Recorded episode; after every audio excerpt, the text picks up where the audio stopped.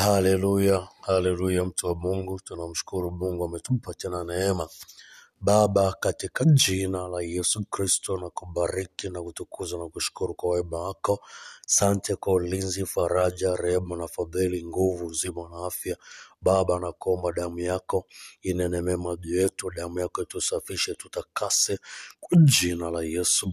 Na kuomba Roho Mtakatifu, mwalimu mwema, ukatufundishe neno la Mungu, ukatufunule siri ambazo katika neno la Mungu, kwa jina la Yesu ninakushukuru na kutukuza, maana ni mwema na ni mwaminifu, katika jina la Yesu, katika jina la Yesu Kristo wa Nazareti, amen. Bwana asifiwe, mtu wa Mungu. E, tutaangalia neno la Mungu katika kile kitabu cha Joshua mlango wa kwanza mstari wa tano. Biblia hapata kuwa na mtu awaye yote atakayeweza kusimama mbele yako siku zote za maisha yako. Kama nilivyokuwa pamoja na Musa, ndivyo nitakavyokuwa pamoja na wewe. Sitakupungukia wala sitakuacha. Bwana asifiwe. Mungu anasema na sisi na Mungu anatusaidia kujua ya kwamba katika maisha yetu, katika safari yetu ya maisha, katika kusudi lake juu ya maisha kila mmoja, tutakutana na vikwazo, tutakutana na vizuizi, tutakutana na vitu vya kuvunja moyo na vya kukatisha tamaa, na vitu vingine ni vitu ambavyo vinatishia kabisa kuzuia kusitisha au kuharibu kusudi la Mungu katika maisha yetu, au kuharibu kabisa chochote au kuzuia kitu ambacho tumekusudia kukifanya katika maisha yetu. Mungu anasema hapata kuwa na mtu yeyote atakayeweza kusimama mbele yako siku zote za maisha yako. Anasema hapata kuwa na mtu yeyote, mtu yeyote atakayeweza kusimama mbele yako siku zote za maisha yako. Tuangalie mpendwa, yako mambo mengi ambayo binadamu anaweza akayatumia kujaribu kusimama mbele ya maisha ya mtu. Cha kwanza, anaweza akatumia nguvu za giza, anaweza akatumia uchawi, uganga, ushirikina, mapepo, majini, mashetani au hata shetani mwenyewe akasimama naye, lakini Mungu anatuhakikishia hakuna mtu atakayeweza awe anatumia uganga au anatumia uchawi au anatumia ushirikina, hata kama anatumia mapepo, hata chochote anachotumia, maadamu anatumia nguvu za giza, mtu huyo hataweza kamwe kamwe hawezi kuzuia jambo lolote kwenye maisha yako, hawezi kuharibu chochote kwenye maisha yako, hawezi kusababisha matatizo na hasara ya aina yeyote kwenye maisha yako. Ni kwa nini? Kwa sababu Mungu mwenyewe amesema, na Mungu analiangalia neno lake ili apate kulitimiza. Kwa kama Mungu amesema hakuna mtu anaweza kusimama mbele ya maisha yako, ni hakika, ni hakuna. Sio kwamba hawatakuja watakuja watajaribu, lakini Mungu anasema hawatoweza, hawataweza. Ukisoma kitabu cha Mathayo mlango ule wa kumi na sita mstari wa kumi na nane anasema nami nakuambia ndio Petro, na juu ya mwamba huu nitajenga kanisa langu, wala milango ya kuzimu haitalishinda, wala milango ya kuzimu haitalishinda. Ina maana nguvu za giza zozote, chochote chenye ufalme wa giza kamwe hakiwezi kuzuia wala kupingana na maisha ya mtu ambaye amemwamini Yesu, mtu ambaye ameokoka, mtu ambaye amezaliwa mara ya pili, mtu ambaye amemkiri Yesu Kristo kuwa Bwana na Mwokozi wa maisha yake. Hakuna nguvu ya giza, hakuna chochote kutoka kuzimu kinachoweza kumzuia mtu huyo kuendelea, mtu huyo kusonga mbele. Hakuna chochote, hakuna, hakuna. Unakumbuka habari ya Balaki na Balaam? Ukisoma kwa habari kile kitabu cha Kutoka, kuna habari ya Balaamu na Balaki walipanga kuilani Israel, lakini walichinja, waliweka madhabahu, wakachinja ng'ombe na mbuzi kwa ajili ya kulaani. Kila akitaka kulaani alibariki, kila akitaka kulaani alibariki. Mwisho wa siku Biblia anasema hakika hapana uchoji wa ya Yakobo wala uganga nje ya Israeli. Mpendwa, hakuna madhabahu yoyote yoyote, hata kama ni ya kuzimu anakokaa shetani mwenyewe anayehudumia. Hakuna madhabahu yoyote ya uchawi, ya uganga, ushirikina, ya mapepo inayoweza kusimama kinyume na maisha ya mtu ambaye ameokoka, mtu ambaye amemkiri Yesu kuwa Bwana na Mwokozi wa maisha yake. Anachopaswa kujua ni kujua yeye amejengwa na Kristo na ameimarishwa na Kristo, na malango ya kuzibu hayawezi kamwe kamwe kamwe kumshinda wala kushindana naye. Ndio maana Kristo kwa kuwa anatujenga, anatupa neno hili ni kujenge, na ananijenga na unaijenga, tunakuwa kanisa lisilotikiswa na chochote chochote. Hakuna nguvu ya giza, hakuna kiumbe chochote kinachoweza kutikisa kanisa la Kristo. Kanisa sio dhehebu, kanisa sio dini, kanisa ni mwili wa Kristo, ni wale waliookoka, waliofanyika kuwa watoto wa Mungu, wanaojifunza katika Kristo. Maana Yesu alisema kuwa mwanafunzi wake lazima tumfate, tujifunze, tuwe wanafunzi wake, na tukisha kuwa wanafunzi wake tutaifahamu kweli, nayo kweli itatuweka huru kweli kweli. Yohana nane kuanzia thelathini na moja. Kwa mpendwa, kinachotupa nguvu ya kuwa huru, kinachotupa nguvu na mamlaka ya kuyatawala malango ya kuzimu na kazi zao zote, na wasiweze kufanya chochote, ni kweli ya neno la Mungu tunaojifunza kwa Kristo kwa Roho Mtakatifu aliye mwalimu. Ukisoma Luka kumi mstari kumi na saba na kumi na tisa kumi na saba anasema na wale wanafunzi wakarudi wakisema, Bwana, hata pepo wanatutii kwa jina lako. kumi na tisa Yesu akamwambia, tazama, nimewapa amri. Kwanza kumi na nane anasema tazama, nalimwona shetani akianguka toka mbinguni kama umeme. Jina la Yesu lilimtikisa shetani mpaka akadondoka kuweza kustahimili nguvu ya jina la Yesu.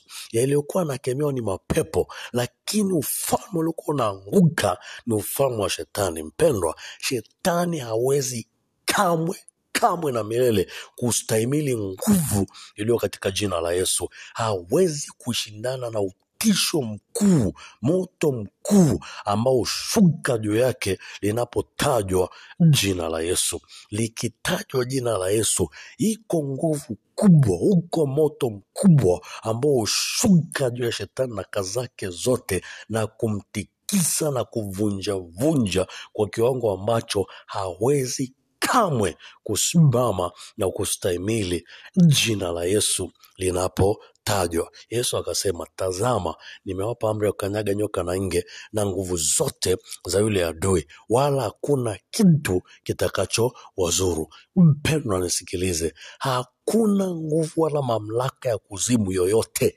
yoyote, wachawi, waganga, washirikina, walimu wa uongo, manabii wa uongo, wachungaji wa uongo, viongozi wa dini wa uongo, wanaoabudu majini, wanaoabudu mapepo, wanaoabudu mashetani, wote kwa pamoja, hakuna anayeweza hata mmoja kushindana na Mkristo aliyeokoka, Mkristo anayemtii Kristo, Mkristo ambaye analiishi neno, Mkristo ambaye analitumia jina la Yesu. Hakuna anaweza kushindana naye, kwa sababu tumepewa mamlaka kubwa sana juu ya shetani. Tumeketishwa pamoja na Kristo. Position yetu, mamlaka tulionayo ni juu sana katika ulimwengu wa roho kuliko falme, mamlaka kuwa giza hili na majeshi ya pipo wabaya katika ulimwengu wa roho. Hawawezi, hawawezi kushindana na kanisa la Kristo, hawawezi kushindana na wana wa Mungu. Kwa mpendwa, Biblia anasema yeye aliye ndani yetu ni mkuu kuliko aliye katika dunia, na tena tumezaliwa kutokana na Mungu, tuna asili ya Mungu, tuna uweza wa kimungu na mamlaka ya kimungu ndani yetu, maana ndiyo iliyotuzaa. Hiyo mara ya pili ikatufanya kuwa na Mungu. Ndio maana Biblia inasema wale waliompokea aliwapa uweza, aliwapa nguvu ya kufanyika kuwa wana wa Mungu. Tuna mamlaka ya Mungu ndani mwetu, tuna nguvu za Mungu ndani mwetu, na position yetu ni juu sana kuliko nguvu za giza, ni juu sana kuliko mamlaka zote za uharibifu, na kamwe haziwezi kamwe milele kushindana na sisi. Unachotakiwa ni kulitamka jina la Yesu, ni kulitumia jina la Yesu, lazima atakimbia. Ndio maana Biblia inasema mtiini Mungu, mpingeni shetani, naye atawakimbia. Biblia pia inasema wala msimpe ibilisi nafasi. Kwao tuna nguvu juu ya shetani na ufalme wake wote. Kwa maana hiyo, haijalishi binadamu anayetaka kusimama mbele yako anatumia nguvu gani ya giza, iwe ni uchawi, ni uganga, ni ushirikina, ni matambiko, ni mazindiko, ni maagano, ni makafara, haijalishi ni majini, mapepo, chochote atakachotumia kamwe hawezi kusimama mbele yako, maana una mamlaka juu ya hivyo vitu ambavyo yeye anavitumainia na kuvitegemea. Kwa hawezi kamwe siku zote za maisha yako kusimama mbele yako. Simama kwa imani, simama kishuhudia, ukijua ni mshindi na kuna chochote kinachoweza kusimama mbele yako wala kukuzuia kutokea kuzimu, kwenye ndoa, kwenye kazi, kwenye ofisi, kwenye biashara, kwenye huduma, kwenye utumishi. Unataka mtoto, unataka mke, unataka mume, unataka jambo fulani Mungu afanye, hakuna nguvu ya giza inayoweza ikazuia. Hakuna yoyo, hakuna inaweza ikazuia, wala hakuna binadamu anaweza akasimama na nguvu za giza kuzuia jambo la Mungu kutokea kwenye maisha yako. Hayuko, hayuko, hayuko, wala hawezi kutokea, hawezi kamwe kusimama mtu mbele yako kwa kuwa unamtumainia Mungu. Hakuna atakayetumia nguvu za giza kuharibu biashara zako, kazi zako, uchumi wako, fedha yako, nyumba yako, ndoa, familia, watoto, kufunga sijui tumbo, kufunga kizazi, kufunga sijui kitu gani kwenye maisha yako. Hakuna, hakuna, hakuna, hakuna anaweza akasimama mbele yako, kwa kuwa Mungu tena yuko ndani yako. Mungu yuko pamoja na wewe. Isaya nane kumi nasema fanyeni shauri nalo halitasimama, semeni neno nalo litabatilika, kwa kuwa Mungu yu pamoja nasi. Hakuna shauri la kuzimu, hakuna mpango wa kuzimu, hakuna neno lolote la kulaani la kuharibu linaloweza likatamkwa juu ya maisha yako likatimia wala likawa na athari kwako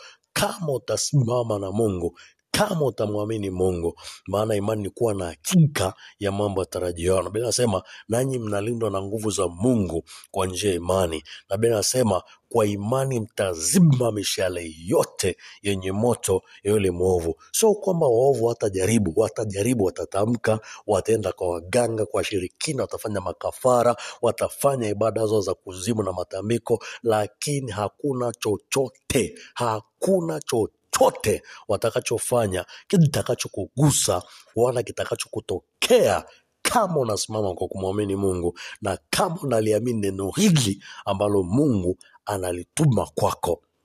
Kumbuka habari ya Eliya na manabii wa Baali pamoja na wale wa mashera Eliya aliwaambia, chukueni ng'ombe mmoja nami ng'ombe mmoja, tengenezeni mazabao nami nitengeneze mazabao Mungu anayejibu kwa moto, naye ndio Mungu. Sikiliza, sio kwamba manabii wa Baali walikuwa wajai kumwona Baali akijibu kwa moto, walikuwa wanamjua. Wasingekubali kitu ambacho hawakijui, wasingekubali kamwe. Baali alikuwa anawatokea, Baali alikuwa anawasaidia, Baali alikuwa anawajibu. Ndio maana walikubali, kama ambavyo leo wachawi, waganga, washirikina na wanaoabudu mashetani na mizimu wanaenda kuzimu, wanaona matokeo ya huyo shetani wanaomfuata, wanaona matokeo shetani wanayemwomba, wanayaona na watu wa Baali walikuwa wanaona wakimwomba Baali anajibu. Ndio maana walikubali, wasingekubali kamwe kama walikuwa wajai kumwona. Waliona akiwajibu, ndio maana wakakubali ile challenge, kama ambavyo leo watu wanaenda kwa shetani kwa washirikina, kwa wachawi, kwa waganga, wanajifaragua, wanatamba kwa sababu wameona wakienda huko vitu vinatokea. Sikiliza, isikutishe, hacha waende, hacha waone matokeo, isikutishe kamwe, kama ambavyo wale wa Baali walikuwa wanaona, lakini Elia akuogopa.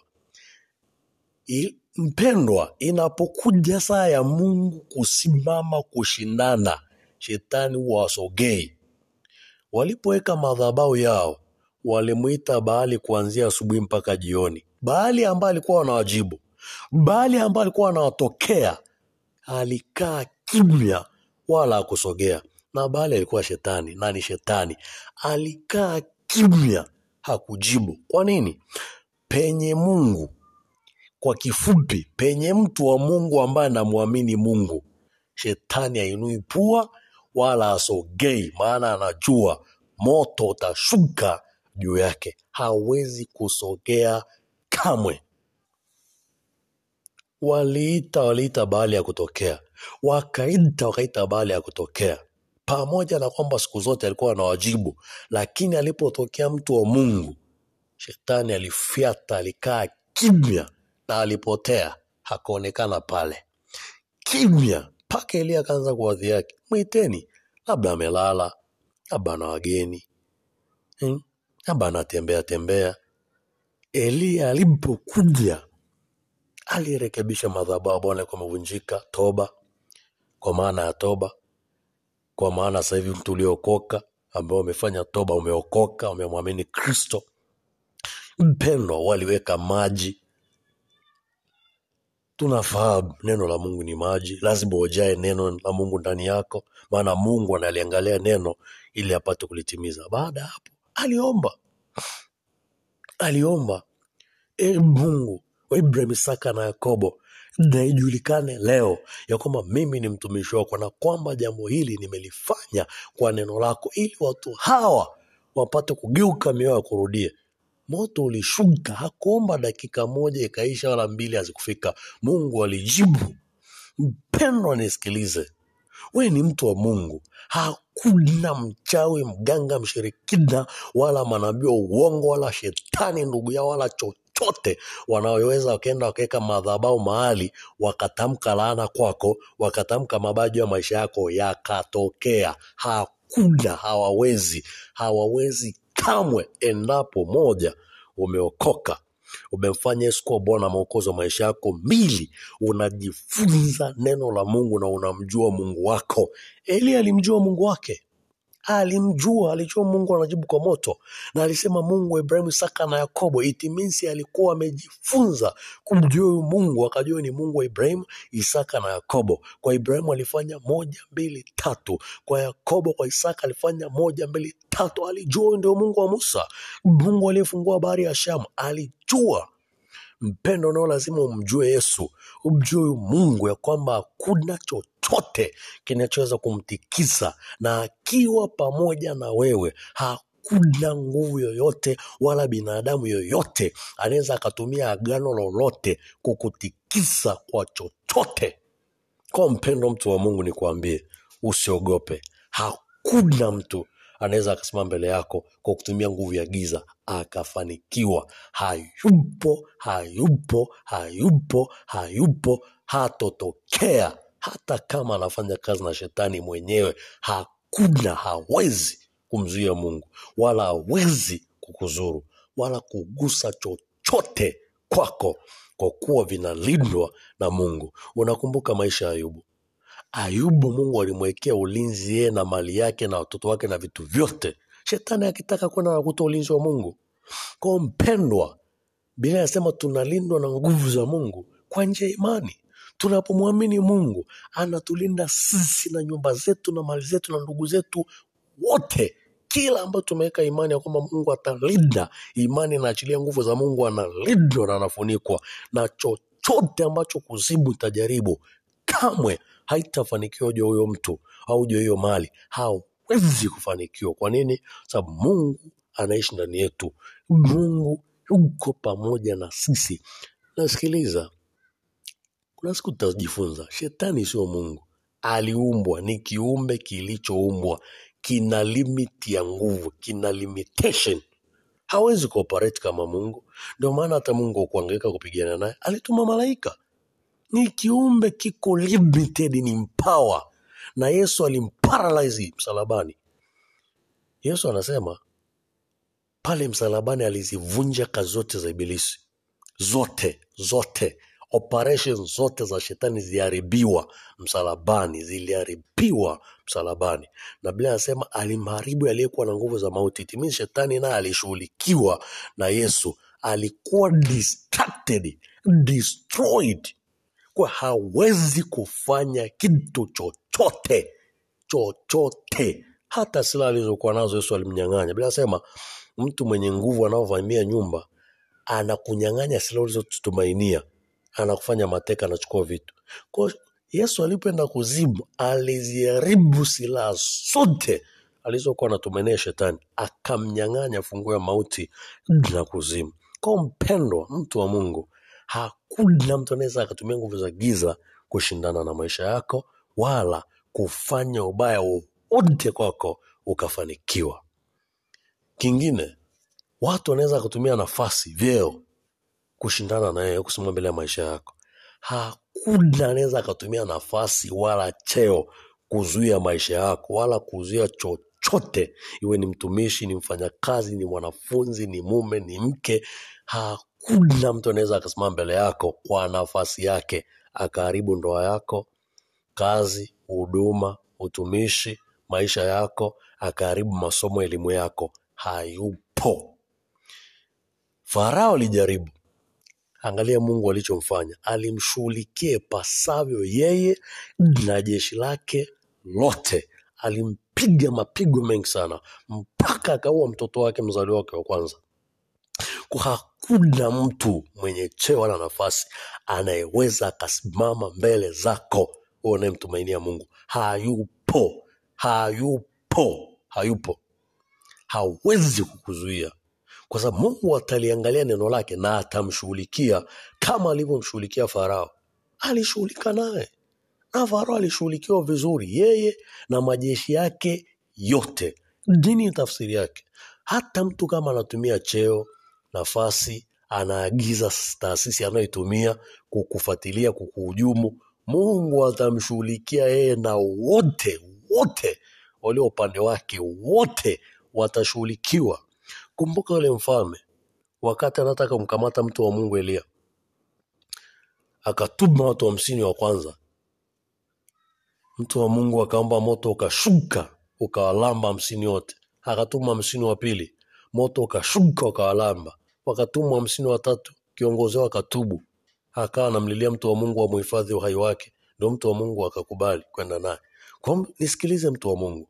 Hakuna wale walitumwa na mfalme ambaye sasa kama rais au kiongozi kwenda kumkamata. Nisikilize. Hakuna binadamu yoyote. Mwenye cheo mwenye nguvu mwenye mfumo mwenye system yoyote. Anayetumia taasisi yoyote anayeweza kushindana na mtu anayemwamini mungu. Hakuna hakuna hakuna wala hatatokea kamwe na milele. Huwezi kushindana na mungu huwezi. Hakuna anaweza kushindana na mungu zidi ya maisha yako. Hayupo. Mungu hatamwacha. Mungu atamshughulikia yeye na wote walio upande wake. Hakuna hakuna hakuna ndio maana Isaya nane akasema Isaya hamsini na nne mstari wa kumi na tano akasema tazama yamkini watakusanyana. Lakini si kwa shauri langu. Watu wowote watu wote watakaokusanyika juu yako wataanguka kwa ajili yako. Hakuna kikao chochote cha ofisi yoyote cha bosi yoyote cha kiongozi yoyote kwenye cheo chochote kinachoweza kufanywa juu ya maisha yako kikafanikiwa. Hakiwezekani hakuna mungu atashughulika nao na mungu atawashughulikia vizuri vizuri mno vizuri mno. Usiogope chochote unapomwamini mungu.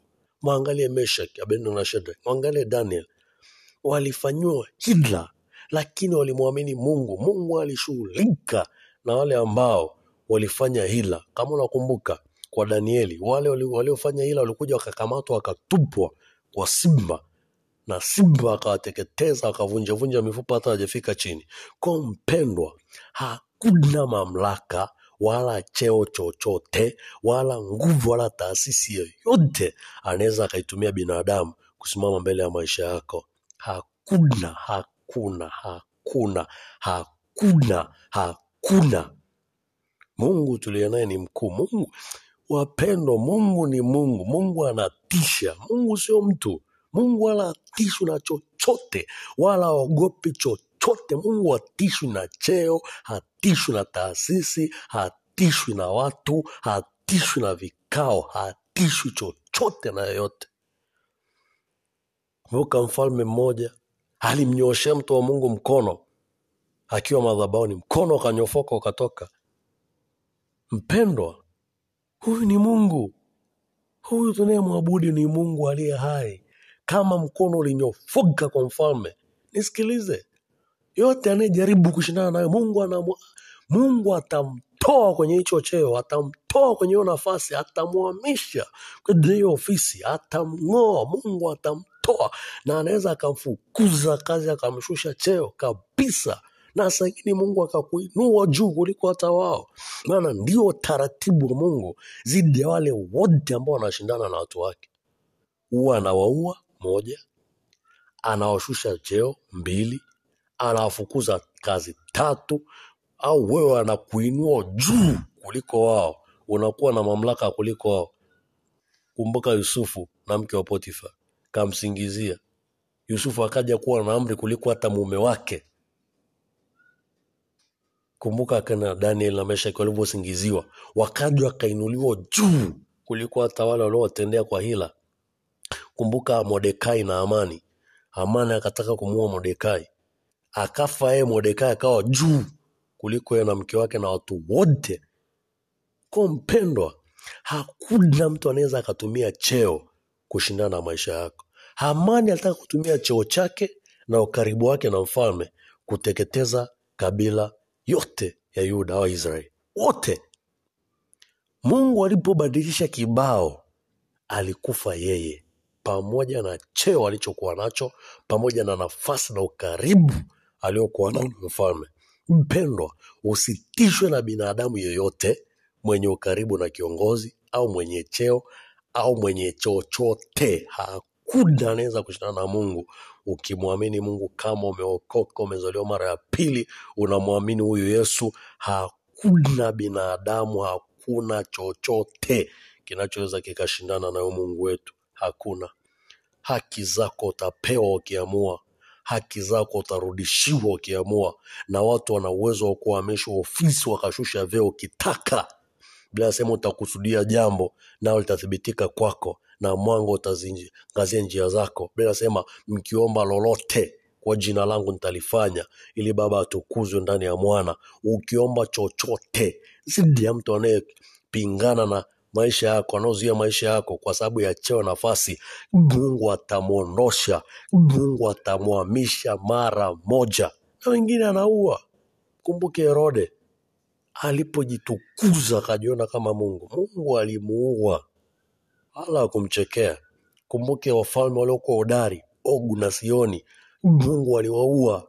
Kwa mpendo, hakuna mtu mwenye uwezo wa kutumia cheo au nafasi yoyote yoyote ile akashindana na maisha yako, akazuia maisha yako.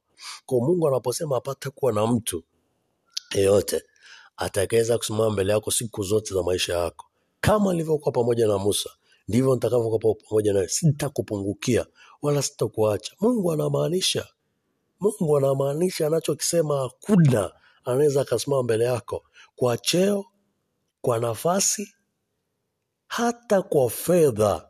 Iwe mtu ana fedha, ana mali, ana utajiri, anataka kuutumia kukunyanyasa, kukuonea, hawezi, hayuko ng'o wala hatatokea. Mungu atampiga, atamharibu, Mungu atamteketeza. Ayubu alifilisika akawa maskini siku moja kwa ruhusa Mungu ambayo alitoa. mpendo nisikilize, ukimlilia Bwana, ukimwita Mungu, Mungu ana uwezo wa kumfilisi mtu kwa siku moja tu, akaruhusu ndani ya siku moja mtu akawa masikini wa kutupa na akaishiwa vitu vyote alivyokuwa navyo. Kwa hakuna mtu anaweza akatumia mali wala utajiri wala chochote kushindana na wewe, hayupo. Mpendwa, mwamini Mungu, mtumaini Mungu.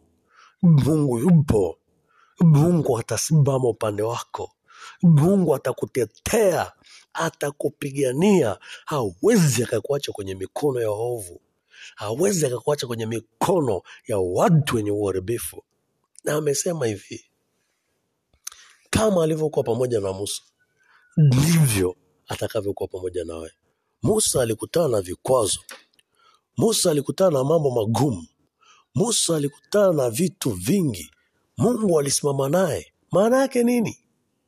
Vitakuja vitu vigumu, vitakuja upinzani, watakuja watu wanataka kushindana na wewe, vitaibuka vitu tofauti, lakini usiogope. Anaposema nitakuwa pamoja nawe kama nilivyokuwa pamoja na Musa, ni angalizo kwamba mtazame Musa, sikumwacha yeye. Alikuja magumu, sikumwacha. Vilikuja vita, sikumwacha. Nilimtetea na nikathibitika kwake. Ilikuja njaa, nikaleta chakula, kiu, nikaleta maji. Mpendo, nisikilize, haijalishi itakuja njaa, itakuja kiu, utakuja uhitaji wa gani kwenye maisha yako, Mungu hatakuacha kamwe, wala hata kupungukia kama alivyomtokea Musa na wana Israeli akawapigania, Mungu naye atakupigania vita vyako vyote. Chochote kitakachotokea kwenye maisha yako, Mungu atasimama, Mungu atakupigania, Mungu atakutetea, Mungu atakushindia, Mungu atakuheshimisha, Mungu atawapiga adui zako, Mungu atakupa chakula, atakupa mavazi, atakupa kinywaji, atakupa kila unachokihitaji kwa ajili ya utukufu wake, maana yeye ni Mungu. Pendo, usiogope, usiogope kamwe. Yesu hata kuacha na hakuna mwenye uwezo wa kushindana na huyu Yesu tunayemwamini. Sio mwanadamu, sio kitu, sio mazingira, sio njaa, sio jangwa, sio mauti, sio vita. Hakuna kinachoweza kikauondoa wema wa Mungu juu ya maisha yako. Hakuna, hakuna, hakuna chochote, hakuna. Mungu anakupenda wewe ambao hujaokoka. Nataka kumpa Yesu maisha yako ili Mungu akupiganie na kutetesa sana neno lake, lakini pia pate neema yako urithi uzima wa milele. Duniani si ni wapitaji, sio wenyeji hapa kwetu mbinguni, na uzima wa milele ndio jambo kubwa na la muhimu kuliko vyote. Taomba pamoja, takuongoza maombi na ambao ulikuwa umerudi nyuma, omba na mimi pia, ili Yesu afanyike kuwa Bwana na Mwokozi wa maisha yako, kutakase upya. Sema, Bwana Yesu, nakuja mbele zako, mimi ni mwenye dhambi, ninatubu dhambi zangu zote, naomba unisamehe na kunirehemu. Naomba ufute jina langu kwenye kitabu cha mauti na hukumu, liandike jina langu kwenye kitabu cha uzima wa milele. Ingia ndani yangu, fanyike Bwana na Mwokozi wa maisha yangu. Naomba unipe Roho Mtakatifu na nguvu zako, niweze kuishi maisha ya matakatifu yanayokupendeza wewe. E Bwana, nipe nguvu za Roho Mtakatifu niweze kuishi kusudi na mapenzi yako katika maisha yangu. Nimeokoka, nimedhaliwa mara ya pili. Asante Yesu kwa kuniokoa. Amen. Baba, kwa jina la Yesu, asante kwa watoto wako ambao umeokoa. Ninakubariki, ninakutukuza. E Mungu, nakuomba watunze, walinde, watetee, wapiganie, wasaidie, e Yesu, katika jina la Yesu. Onekana kwenye maisha yao, onekana kwenye mambo yao, kwa jina la Yesu, kwa jina la Yesu, kwa jina la Yesu. Kila ubaya, kila uovu ufute na kuharibu, watetee na watunze, walishe Yesu neno lako kwa jina la Yesu. Roho Mtakatifu walinde watu wako, watoto wako kwa jina la Yesu, amen. Takuombea mtu wa Mungu. Baba, kwa jina la Yesu, umesema pata kuwa na mtu yoyote atakaweza kusimama mbele yetu siku zote za maisha yetu, kama ulivyokuwa pamoja na Musa, ndivyo uko pamoja na sisi, hutotupungukia wala hutotuacha. Baba, tumelisikia neno lako. Katika jina la Yesu, katika jina la Yesu, tuma neno lako, tuma jina lako, tuma malaika. Wakavunja na kuondosha kila kikwazo, kila kikwazo mbele ya maisha yetu. Kwa jina la Yesu. Tunaituma damu yako ikavunje na kufuta na kuondosha kila kikwazo, kila hila na uharibifu wote. Bwana ukafutwe kwa jina la Yesu. Bwana ukafutwe kwa damu ya Yesu. Bwana ukafutwe kwa jina la Yesu, katika jina la Yesu. Kila maovu na mabaya kwa ametamkwa kwenye maisha yetu tunayafuta kwa damu ya Yesu, tunayafuta kwa damu ya Yesu. Kila uharibifu tunaufuta, tunauondosha kwa damu ya Yesu, tunaufuta, tunauondosha kwa jina la Yesu, katika jina la Yesu, katika jina la Yesu, katika jina la Yesu. Tutamka ushindi mema, kibali, baraka, mafanikio na uzima na uponyaji wetu juu ya maisha yetu kila eneo katika jina la Yesu. Na kwa ndugu zetu tunawafunika kwa damu ya Yesu, tukiwatamkia uzima na uponyaji. Katika jina la Yesu, katika jina la Yesu. Asante Yesu, Bwana umetenda. Katika jina la Yesu, tukikataa kila ugonjwa, kila udhaifu, toka ndani yetu, toka kwenye umwili, mwili, achia uondoke jina la Yesu. Naamuru uzima, naamuru uponyaji na ukombozi na utakaso katika jina la Yesu, katika jina la Yesu Kristo wa Nazareti, amen. Mtu wa Mungu, Mungu akubariki sana, Mungu akutunze, Mungu akulinde.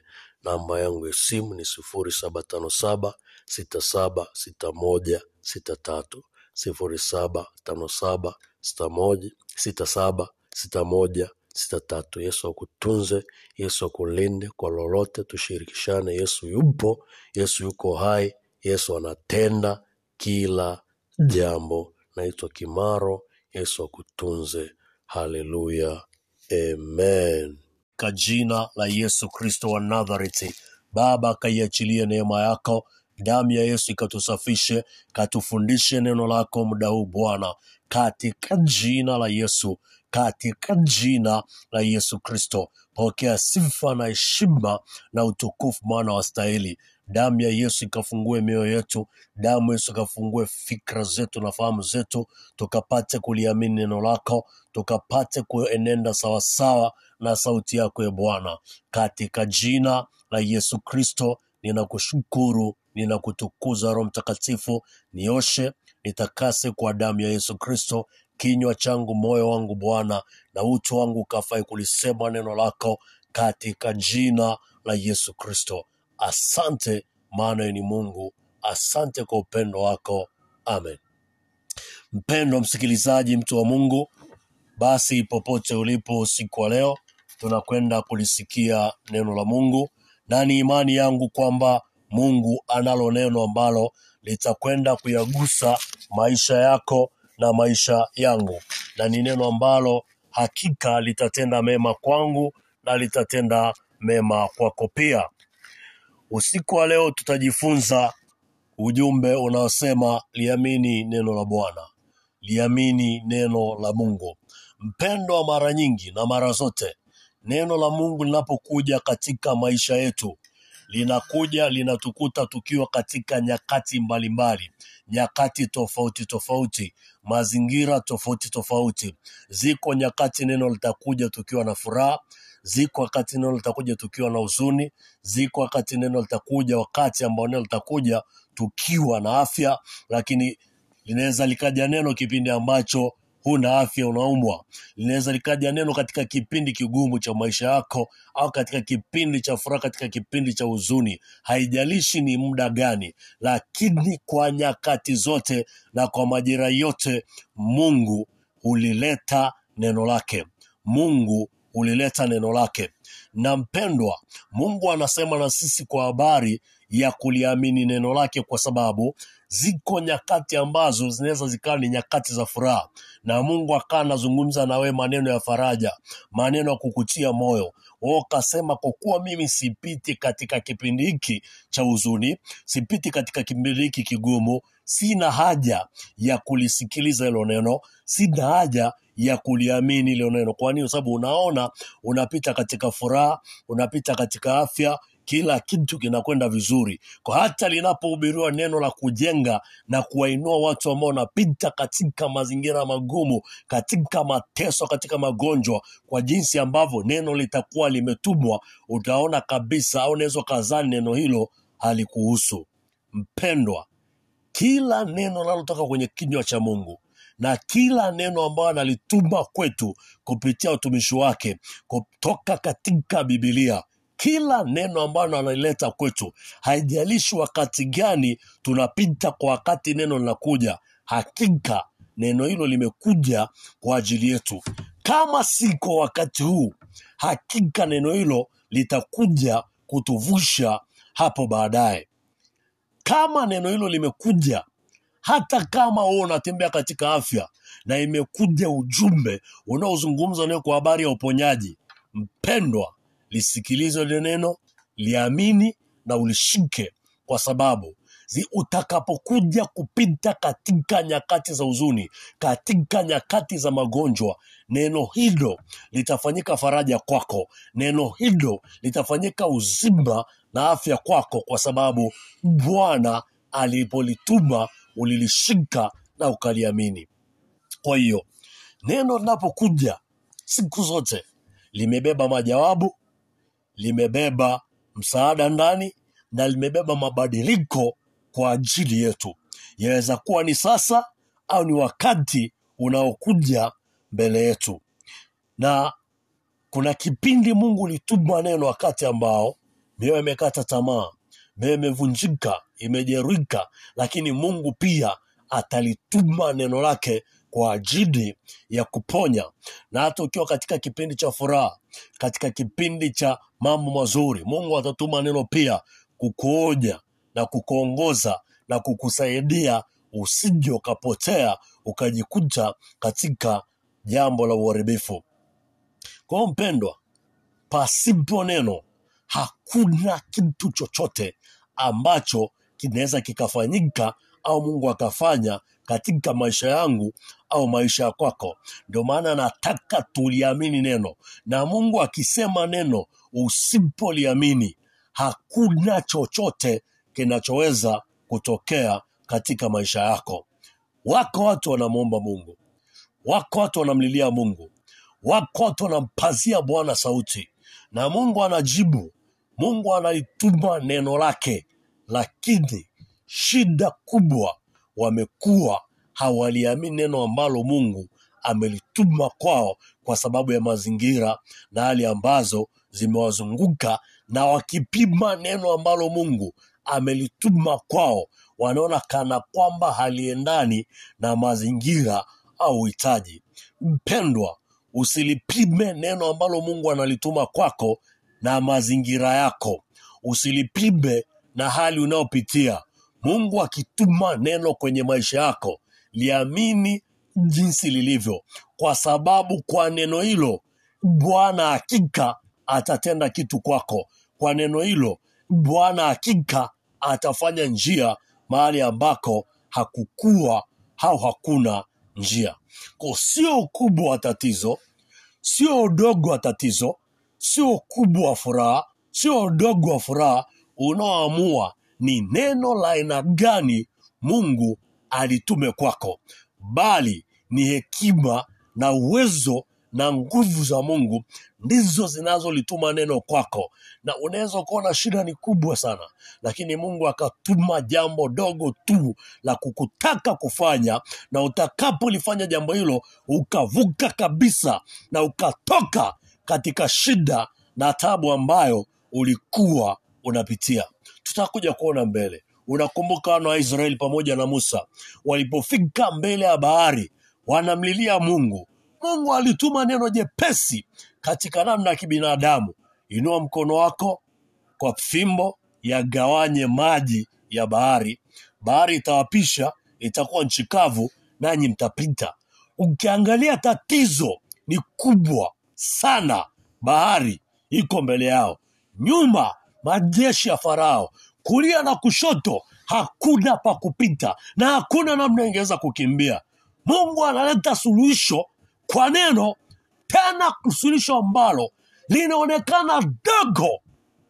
Na ni kama vile kwa sasa hivi naosema ni kama mungu amesema kutumia vitu vinyonge vitu vya kipumbavu kuviaibisha vitu vyenye nguvu na vitu vyenye hekima. Ukilitazama neno ambalo mungu alilituma kwa musa ingekuwa sasa ni sawasawa na musa angemuuliza mungu mungu are you serious? Bahari unaniambia niinue mkono na fimbo niigawanye? God mungu uko serious kabisa? Mpendwa ndivyo ilivyo leo. Watu wanapita kwenye shida kwenye tabu kwenye mateso makubwa. Na mungu anatuma majawabu. Mungu anatuma neno kwao. Lakini wanalipima neno na shida walionayo. Wanatamani neno lingekuja kwa sura ambayo walitaka wao. Wanatamani jibu. Mungu angelipeleka kwa jinsi ambavyo walitaka wao. Mpendo nisikie.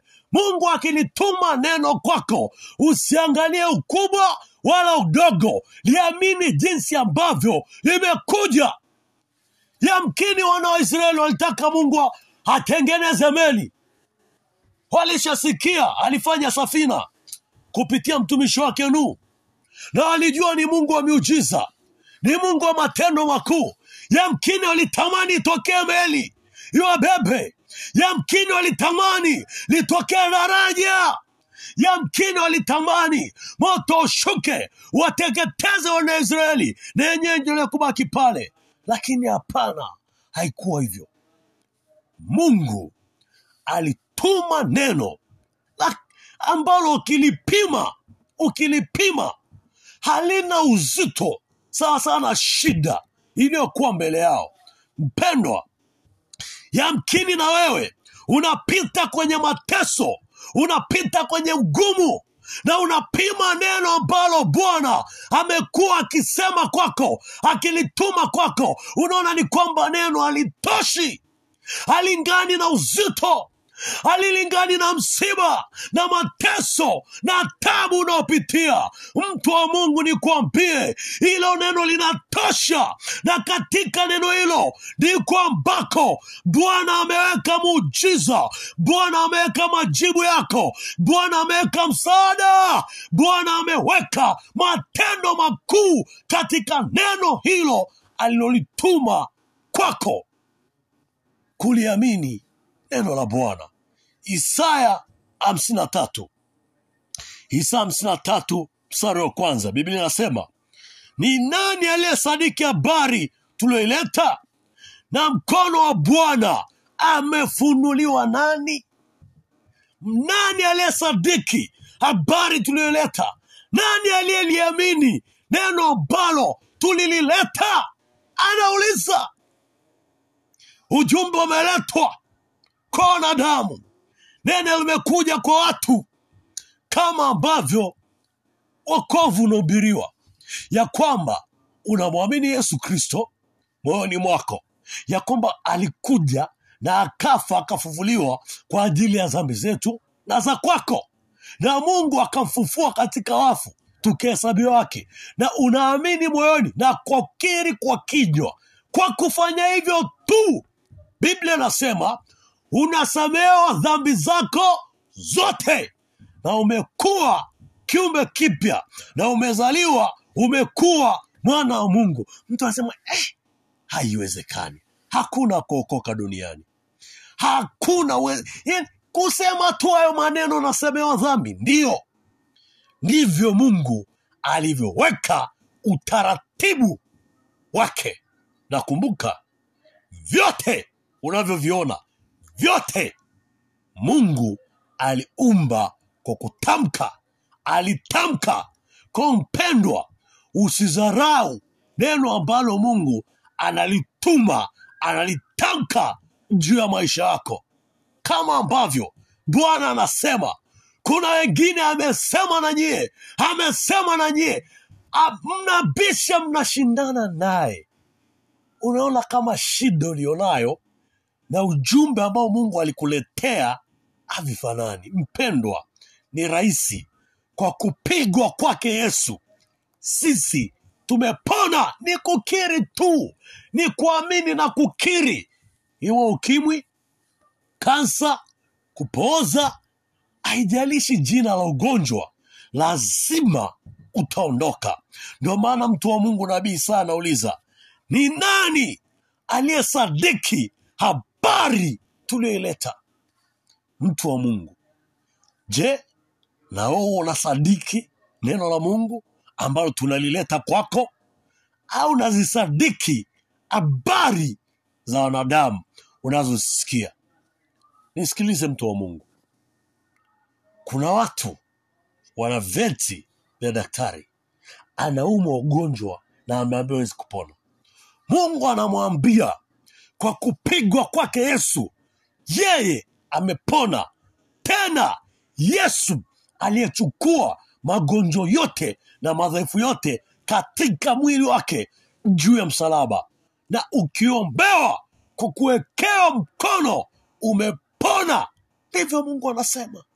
Anapima neno. Anaangalia taarifa ya daktari.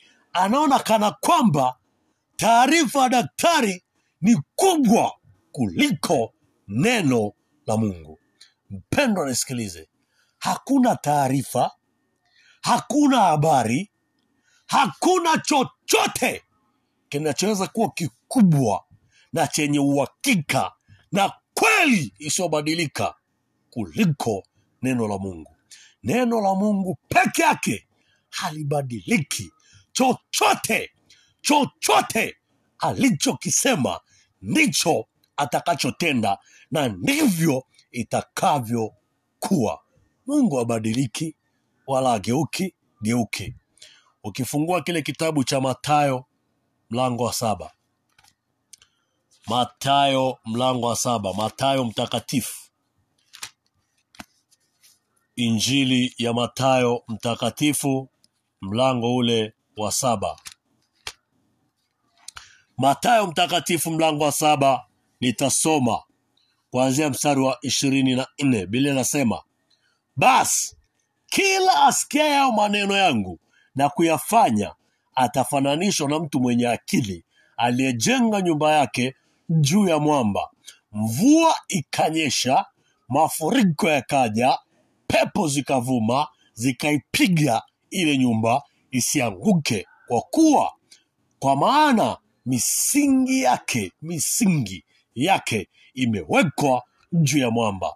Na kila asikiaye hayo maneno yangu asiyafanye atafananishwa na mtu mpumbavu aliyejenga nyumba yake juu ya mchanga mvua ikanyesha mafuriko yakaja pepo zikavuma zikaipiga ile nyumba ikaanguka nalo anguko lake likawa kubwa. Haleluya yesu anatuonyesha umuhimu wa kuliamini na kulitendea kazi neno la mungu. Na anasema aliyelisikia akaliamini akalifanyia kazi mvua ikaja mafuriko pepo. Maana yake nini? Mpendwa ziko shida ziko tabu zitakuja pila hodi hazitapiga hodi zitakuja. Yesu alisema duniani mnayo ziki. Jipeni moyo. Mimi nimeushinda ulimwengu. Mpendwa usikatae wala usifikiri aina fulani ya mahubiri ni kwa ajili ya watu wenye shida wenye mateso au wagonjwa ikihubiriwa injili ya uponyaji. Sikiliza maana ziko nyakati zitakuja. Ugonjwa utakujaribu.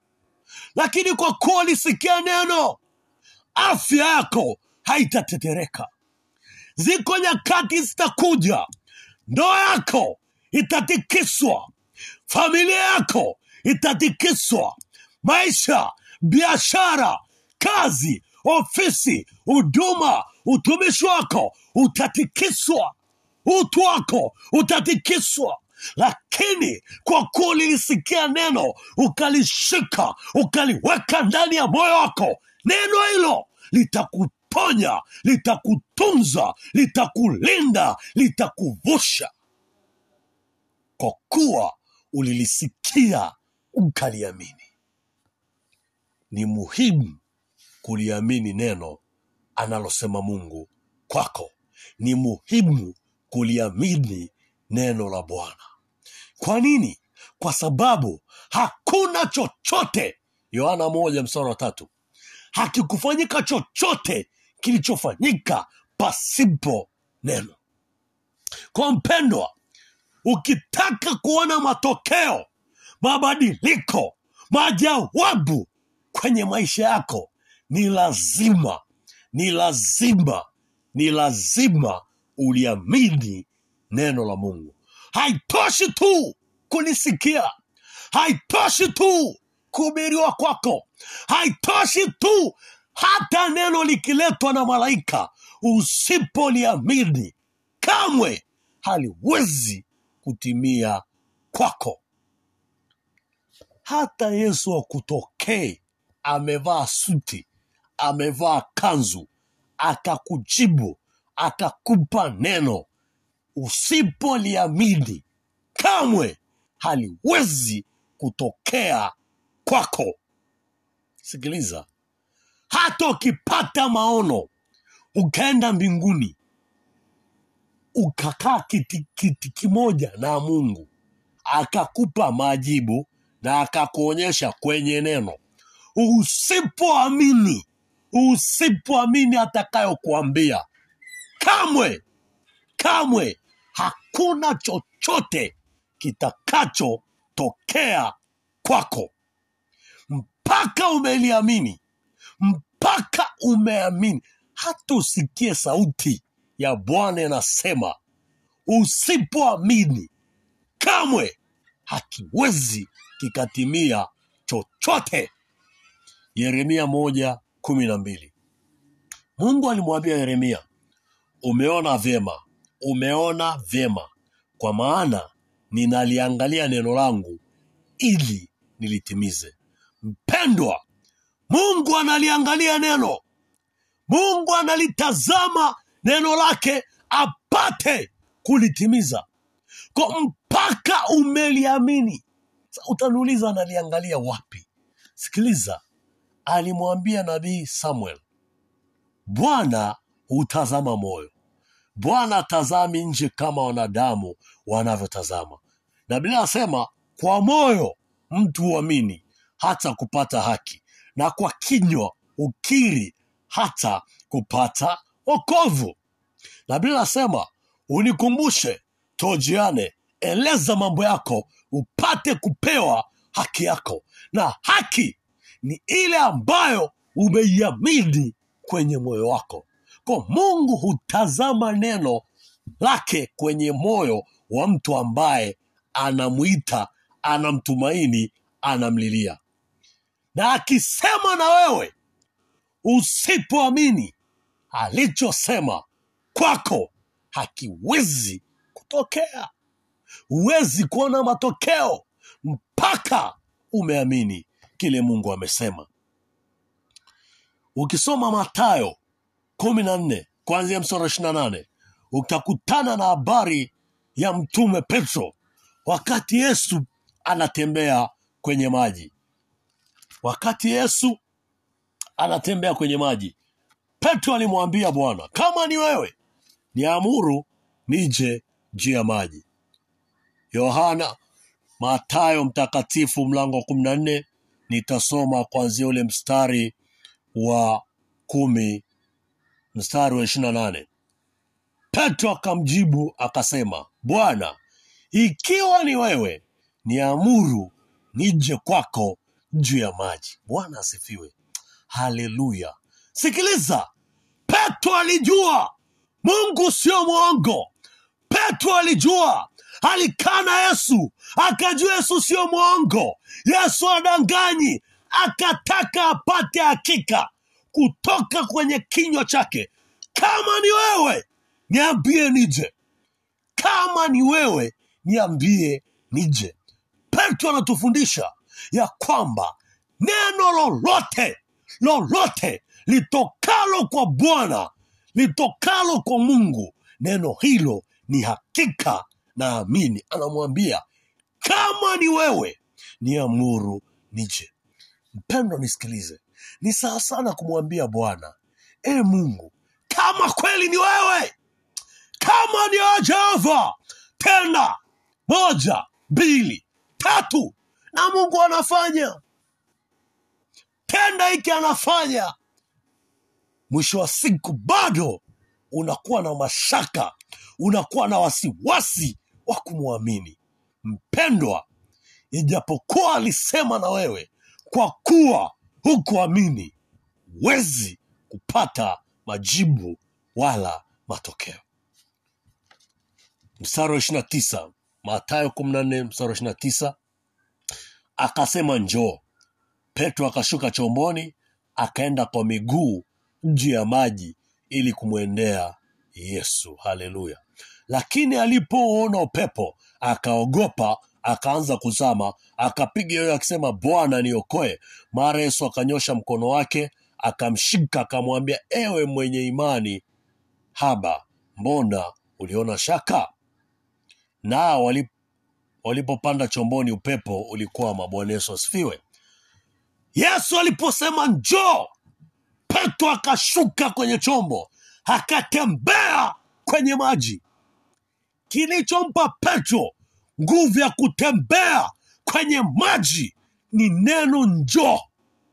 Mpendwa kitakachokupa nguvu ya kuvuka kwenye shida kwenye tabu kwenye mateso na zoruba unayopita ni neno ambalo bwana atasema na wewe. Na ukiliamini mpendwa haijalishi shida ni kubwa au ni ndogo haijalishi ni moto ni bahari haijalishi ni shida ya mateso au ya magonjwa mungu akisema ukatii hakika utavuka. Petro alitembea kwenye maji. Alitembea sikiliza.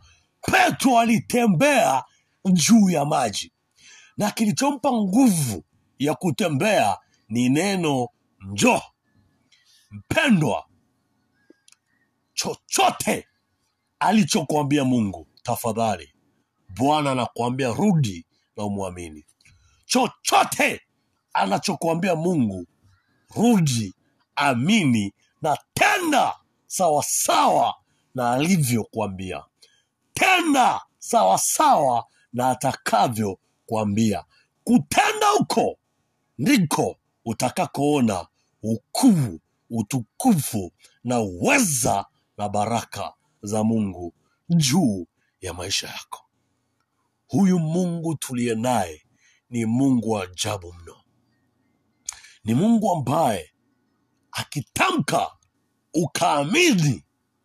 Oh mpendwa mpendwa mpendwa hakika lazima utamwona mungu. Mungu akisema ukiamini uwe na hakika mungu atatokea na atafanya sawasawa na kile ambacho amekiahidi. Mambo ya nyakati wa pili. Mambo ya nyakati wa pili. Mambo ya nyakati wa pili mlango wa ishirini. Nitasoma kuanzia mstari ule wa ishirini. Biblia inasema wakaamka asubuhi na mapema wakaenda nje katika jangwa la tekoa nao walipokuwa wakitoka yehoshofati akasimama akasema nisikieni enyi yuda enyi yuda nanyi wenyeji wa yerusalemu. Mwaminini bwana mwaminini bwana. Mwaminini bwana mungu wenu. Ndivyo mtathibitika. Waaminini manabii wake ndivyo mtakavyofanikiwa. Mpendwa yuda ilivamiwa lilikuja jeshi kubwa jeshi ambalo wasingeweza kamwe kupigana nalo. Jeshi ilikuwa mkubwa mno, wakamlilia Bwana, wakamwomba Bwana, na wakiwa katika kuomba, wakiwa katika kumlilia Bwana, Bwana akatuma neno kwao, Bwana akasema nao. Mstari ule wa kumi na tano. Akasema, sikieni, tusome mstari wa kumi na nne. Ndipo Yahazieli mwana wa Zekaria mwana wa Benaya mwana wa Yeieli mwana wa Matania Mlawi wa wana wa Asafu akajiliwa na roho ya Bwana, akajiliwa na roho ya Bwana katikati ya kusanyiko, akasema, sikieni Yuda wote, nanyi mkawa Yerusalemu, na wewe mfalme Yehoshafati, Bwana awaambie hivi, msiogope wala msifadhaike kwa ajili ya jeshi kubwa hili, kwani vita si yenu, bali ni ya Mungu. Kesho shukeni juu yao, tazameni, wanakwea kwa kupanda kwa kupandia sisi, nanyi mtawapata penye mwisho wa bonde, mbele ya jangwa la Yerueli. Hamtahitaji kupigana vita. Jipangeni, simameni, mkauone wokovu wa Bwana ulio pamoja nanyi, enyi Yuda na Yerusalemu. Msiogope wala msifadhaike. Kesho tokeni juu yao, kwa kuwa Bwana yu pamoja nanyi. Yehoshafati akainama kichwa kifulifuli, wakaanguka mbele za Bwana. Yuda wote na wakawa Yerusalemu wakamsujudia Bwana, na Walawi wana wa Kohathi na wana wa Wakorathi wakasimama ili wamsifu Bwana Mungu wa Israeli kwa sauti kuu sana. Mpendo, nisikilize. Israeli alikuwa kwenye shida, jeshi kubwa limemjia. Sikiliza, sio jeshi la rohoni, no, walikuja mwilini physically, kama ambavyo unaweza ukaona umo ugonjwa unaogopesha, una shida halisi mwilini, shida kabisa unayo. Mungu anakuambia usiogope, yeye atakutetea na atakupigania. Wakati anawaambia, aliwakumbusha kitu baada ya Mungu kutuma neno, mfalme aliwakumbusha wana wa Israeli kitu, akawaambia mwaminini Mungu. Waamini nini? Waamini neno ambalo alituma ya kwamba wasiogope, vita ni vya Bwana na Bwana atawapigania. Na pili, waamini mwanabii wamwamini mtu wa Mungu aliyetamka pendwa, mwamini Mungu. Naamini sauti hii inayokuja kwako usiku wa leo. Hakika Bwana lazima lazima atatenda juu ya maisha yako. Kwa nini aliwaambia? Petro anatufundisha baada ya Yesu kumwambia njoo, alitembea kwenye maji. Alivyoanza kutembea, akatazama upepo, akatazama mawimbi, akasahau neno aliloambiwa njoo, akaanza kuzama. Ndio maana aliwaambia ili watakapofika, watakapotazama jeshi wasiogope, wakumbuke sawa ni jeshi kubwa, sawa ni wengi, lakini Bwana ameshasema atatupigania.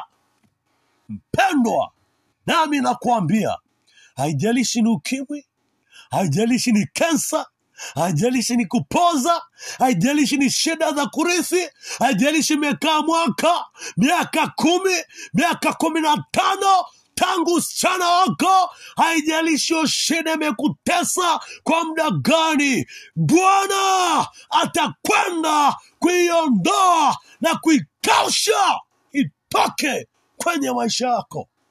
Alimwambia binti yule aliyeteseka kwa muda wa miaka kumi na miwili, msiba huu usiwe kwako tena. Nami nakuambia huo msiba, hiyo shida, hayo mateso hayatakurudi kwako tena, kwa kuwa Bwana atatenda jambo jipya kwenye maisha yako leo, na kwa jambo hili mungu atatukuzwa juu ya maisha yako. Usiogope. Usiogope. Tuna mungu aliye hai. Tuna mungu mwenye majibu. Tuna mungu mtoshelevu aliyekamilika na akajikamilisha. Hahitaji msaada wa mtu hahitaji kusaidiwa hahitaji chochote na haogopi mazingira wala hazuiliki kwa mazingira. Akisema amesema na lazima atatenda akiaminiwa. Ukimwamini mungu na ukiamini neno lake na sauti unayosikia na unaoendelea kuambiwa na watu wa mungu hakika mungu lazima lazima nasema lazima atatenda juu ya maisha yako. Mungu ni mwaminifu sana sana sana.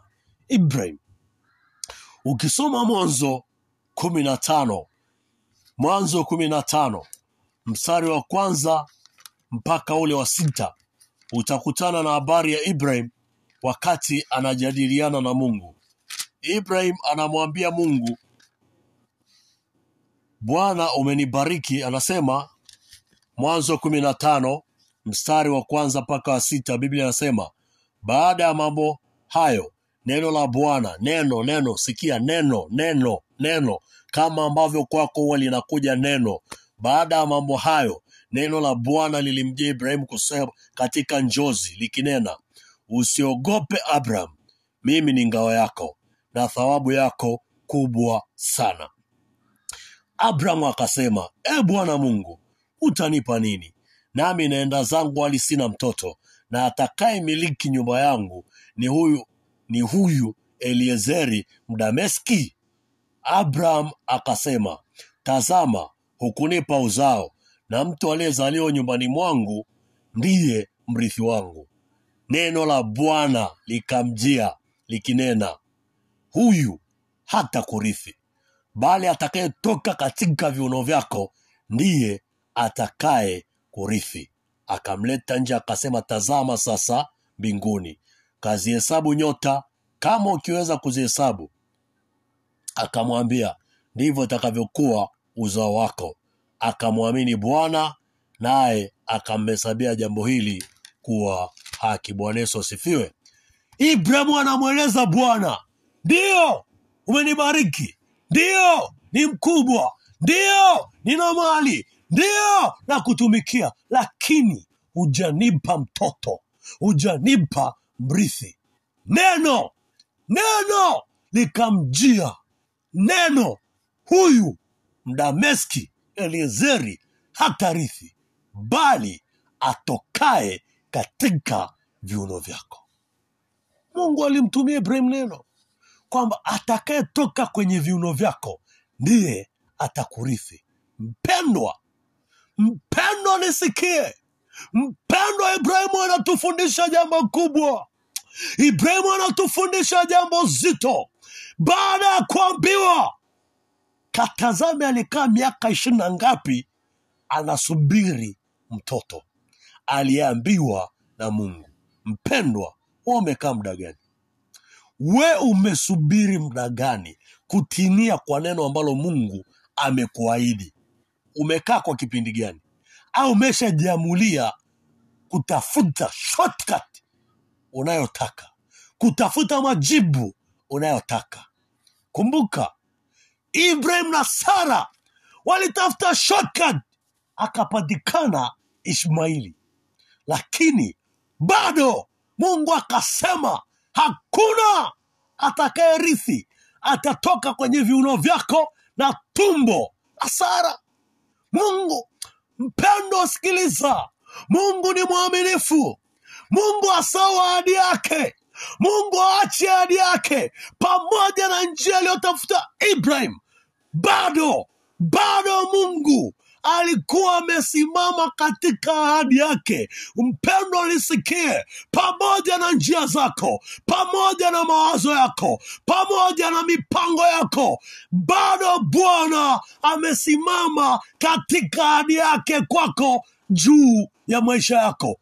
Geuka na Bwana atathibitika kwako. Bwana atathibitisha alichosema juu ya maisha yako.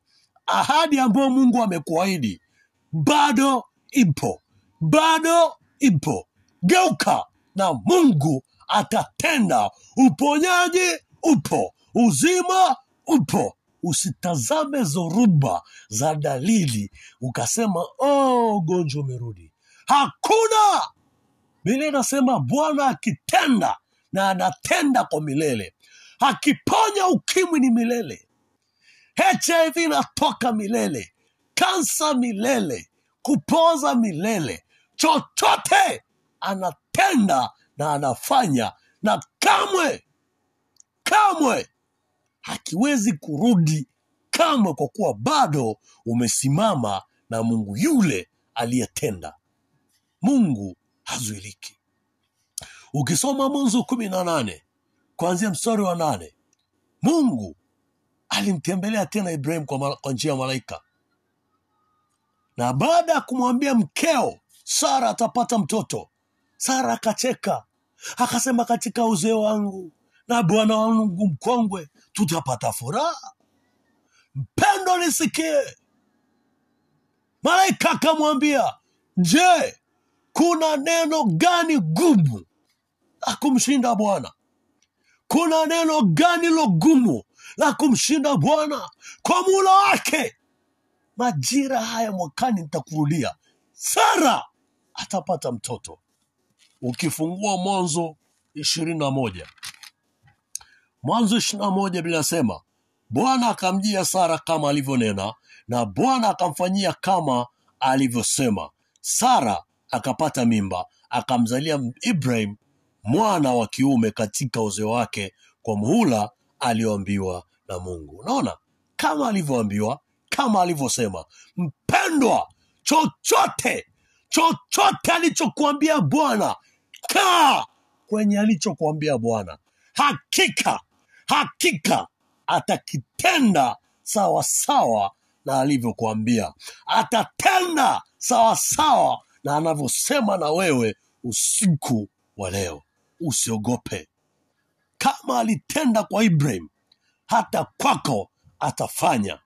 Mwanzo ishirini na moja Mwanzo ishirini na moja ukisoma kuanzia mstari wa kumi na nne mpaka mstari wa kumi na tisa inamzungumzia kwa habari ya Jiri na mtoto wake Ishmaeli walipotakiwa watoke kwenye nyumba ya Ibrahim au katika familia ya Ibrahim na Sara waondoke.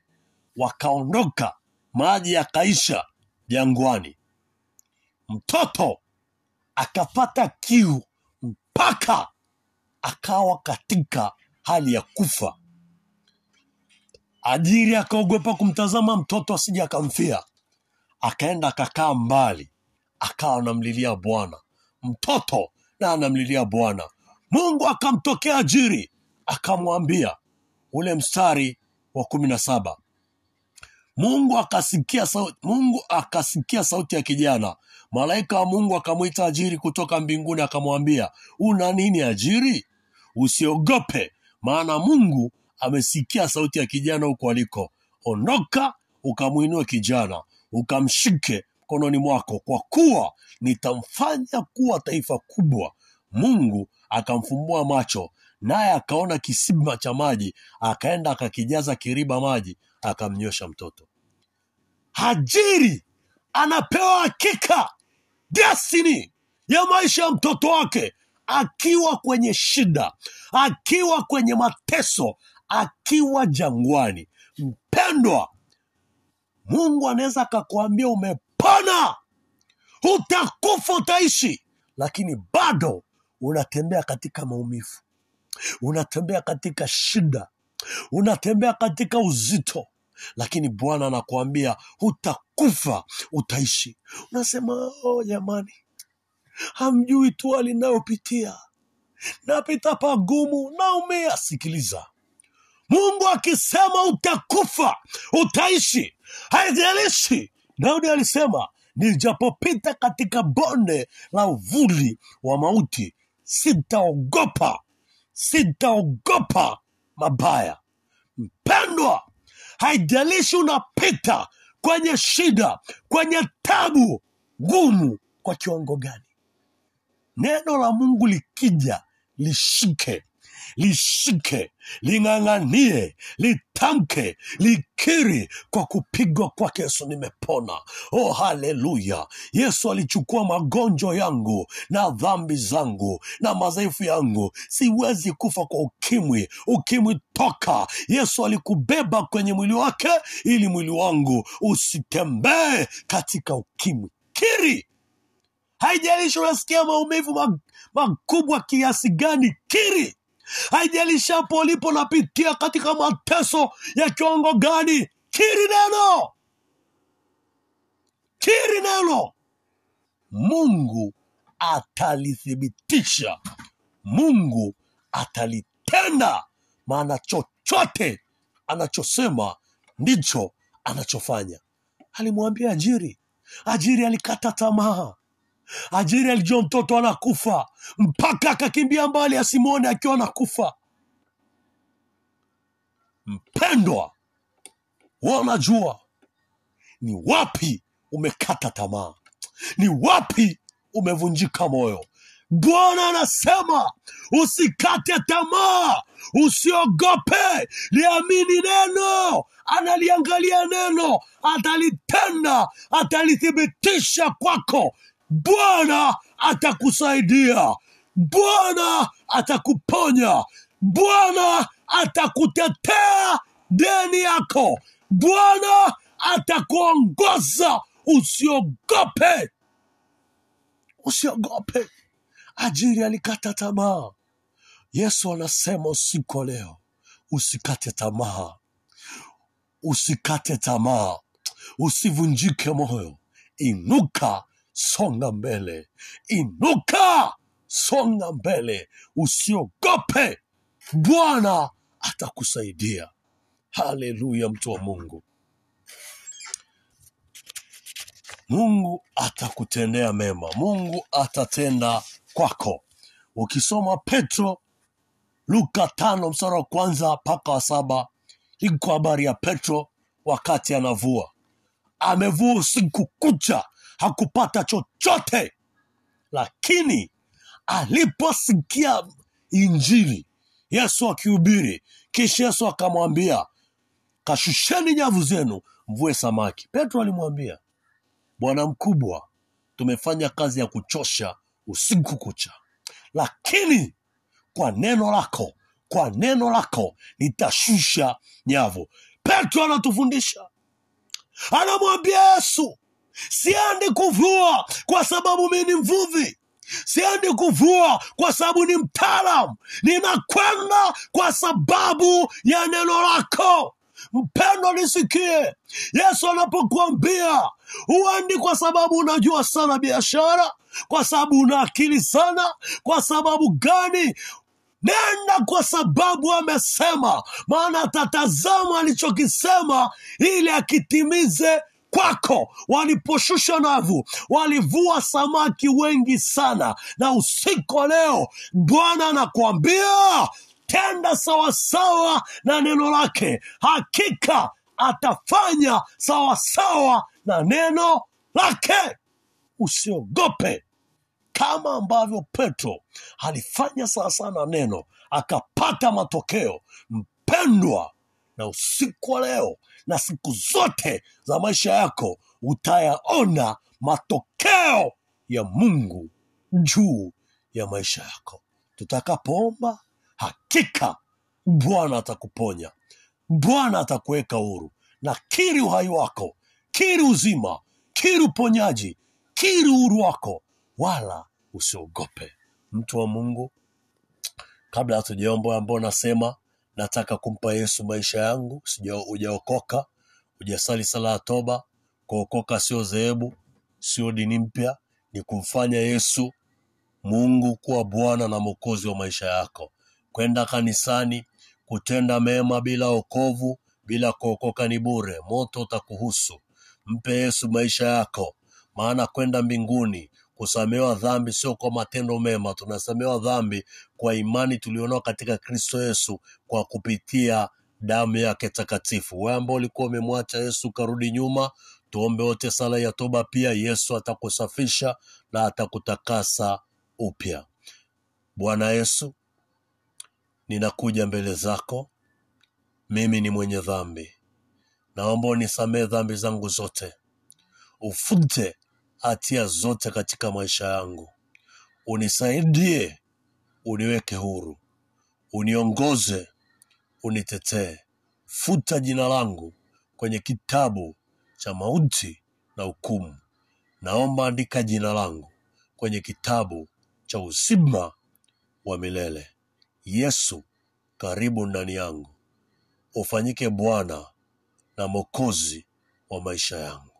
Naomba unipe Roho Mtakatifu nipate kuishi maisha matakatifu yanayokupendeza. Asante Yesu, maana umeniokoa. Asante Yesu, nimezaliwa mara ya pili. Amen. Baba, watoto wako uliookoa naweka mikononi mwako katika jina la Yesu. Watoto Yesu, Roho Mtakatifu wafunike, waongoze, wasaidie, watunze, walishe neno lako Bwana. Shetani asiwatoe kwenye mikono yako katika jina la Yesu, katika jina la Yesu. Bwana, watunze, walinde na kila nguvu ya shetani toka, waachie, waachie kwa damu ya Yesu, toka uachie. Hao ni wana wa Mungu. Kila ugonjwa, kila shida, kila tabu, kila mateso, toka, toka kwa jina la Yesu. Funguka, uwe huru kwa jina la Yesu Kristo wa Nazareti. Mtu wa Mungu,